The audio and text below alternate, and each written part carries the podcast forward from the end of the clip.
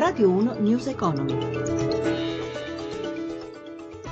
Buongiorno da Paola Bonanni. La ripresa in Italia si sta rafforzando, l'economia è sempre meno esposta alle fragilità della congiuntura globale, l'occupazione avanza e il debito comincia a scendere. La Commissione europea ed Istat rivedono al rialzo le stime sull'Italia che si appresta ad ottenere l'ok di Bruxelles anche alla clausola migranti. PIL allo 0,9% quest'anno, l'anno prossimo prevista un'espansione dell'1,5%. Segnali incoraggianti anche alla luce della discussione generale sulla legge di stabilità che si concluderà lunedì con le repliche delle relatrici. Domani invece sarà il giorno della verità sugli emendamenti. Veniamo alla borsa, partenza incerta per le principali piazze europee, caute in attesa dei segnali che arriveranno nel pomeriggio dall'andamento del mercato lavoro statunitense per il mese di ottobre. Ma diamo subito la linea a Milano, Sabrina Manfroi.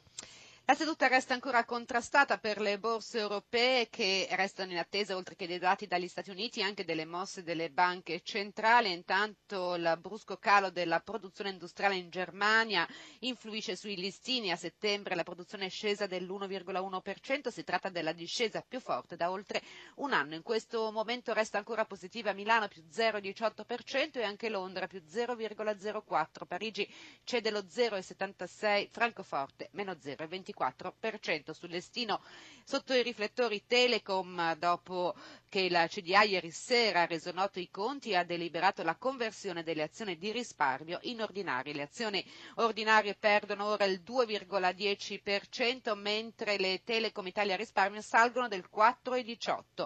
In calo anche i titoli del lusso, Ferragamo tra i peggiori meno 2,5%, in evidenza invece Azimut più 3%, bene anche Buzzi e Unipol che dopo i conti sale del 3,6%. Lo spread è a 110 punti base all'1,70%, il rendimento decennale euro fermo sotto quota 1,09 sul dollaro. Linea allo studio. Ed entra nel vivo la stagione contrattuale. Ha preso avvio il confronto tra Federmeccanica e i sindacati dei metalmeccanici FIOM, FIM e WILM.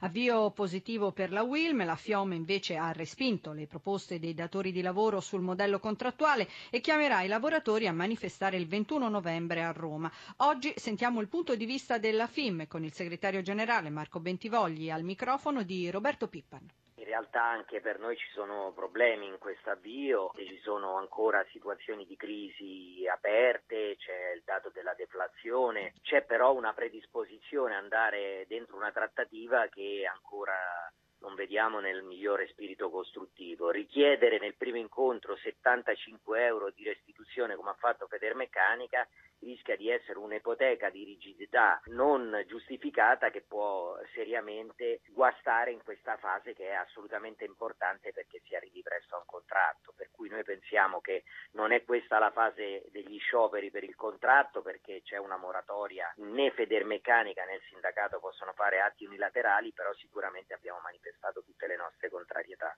Insomma, Federmeccanica chiede la restituzione di soldi mentre voi chiedevate 105 euro nella vostra piattaforma, quindi le posizioni sono piuttosto lontane. Sono molto lontane sulla parte salariale, noi pensiamo che anche sulla parte salariale dobbiamo esercitare il massimo dello spirito di innovazione anche per forzare una diffusione di contrattazione aziendale e territoriale sulla produttività, ma l'innovazione deve essere sostenibile, ci deve essere nel nuovo contratto uno spazio salariale per i lavoratori. Ci sono convergenze maggiori sulla parte normativa. Federmeccanica ha riconosciuto che bisogna fare di più sulla formazione, di più sul nuovo inquadramento professionale, Sulle sul pensioni welfare anche.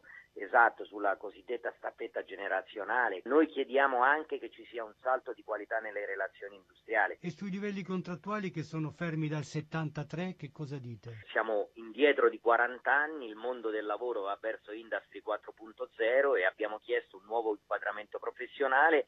Devo dire anche su questo punto aperture ci sono, ci auguriamo che accanto agli enunciati, agli slogan ci sia invece la volontà. Noi dal 2003 la Fincisl chiede di rinnovare l'inquadramento, speriamo che sia veramente la volta buona. Quando il prossimo incontro con Federmeccanica? Il 4 dicembre per cui io credo che per metà di dicembre si capirà un po' quale sarà il destino di questo contratto. Sappiamo che è il contratto più difficile della storia dei metalmeccanici, però siamo anche abituati a situazioni impervie e a superarle. Ci fermiamo qui, il prossimo appuntamento con News Economy alle 18.02, la puntata si può riascoltare sul sito www.newseconomy.rai.it da Cristina Pini in redazione, Gianni Tolla alla console, da Paola Bonanni, buon proseguimento di ascolto. Radio 1 News Economy.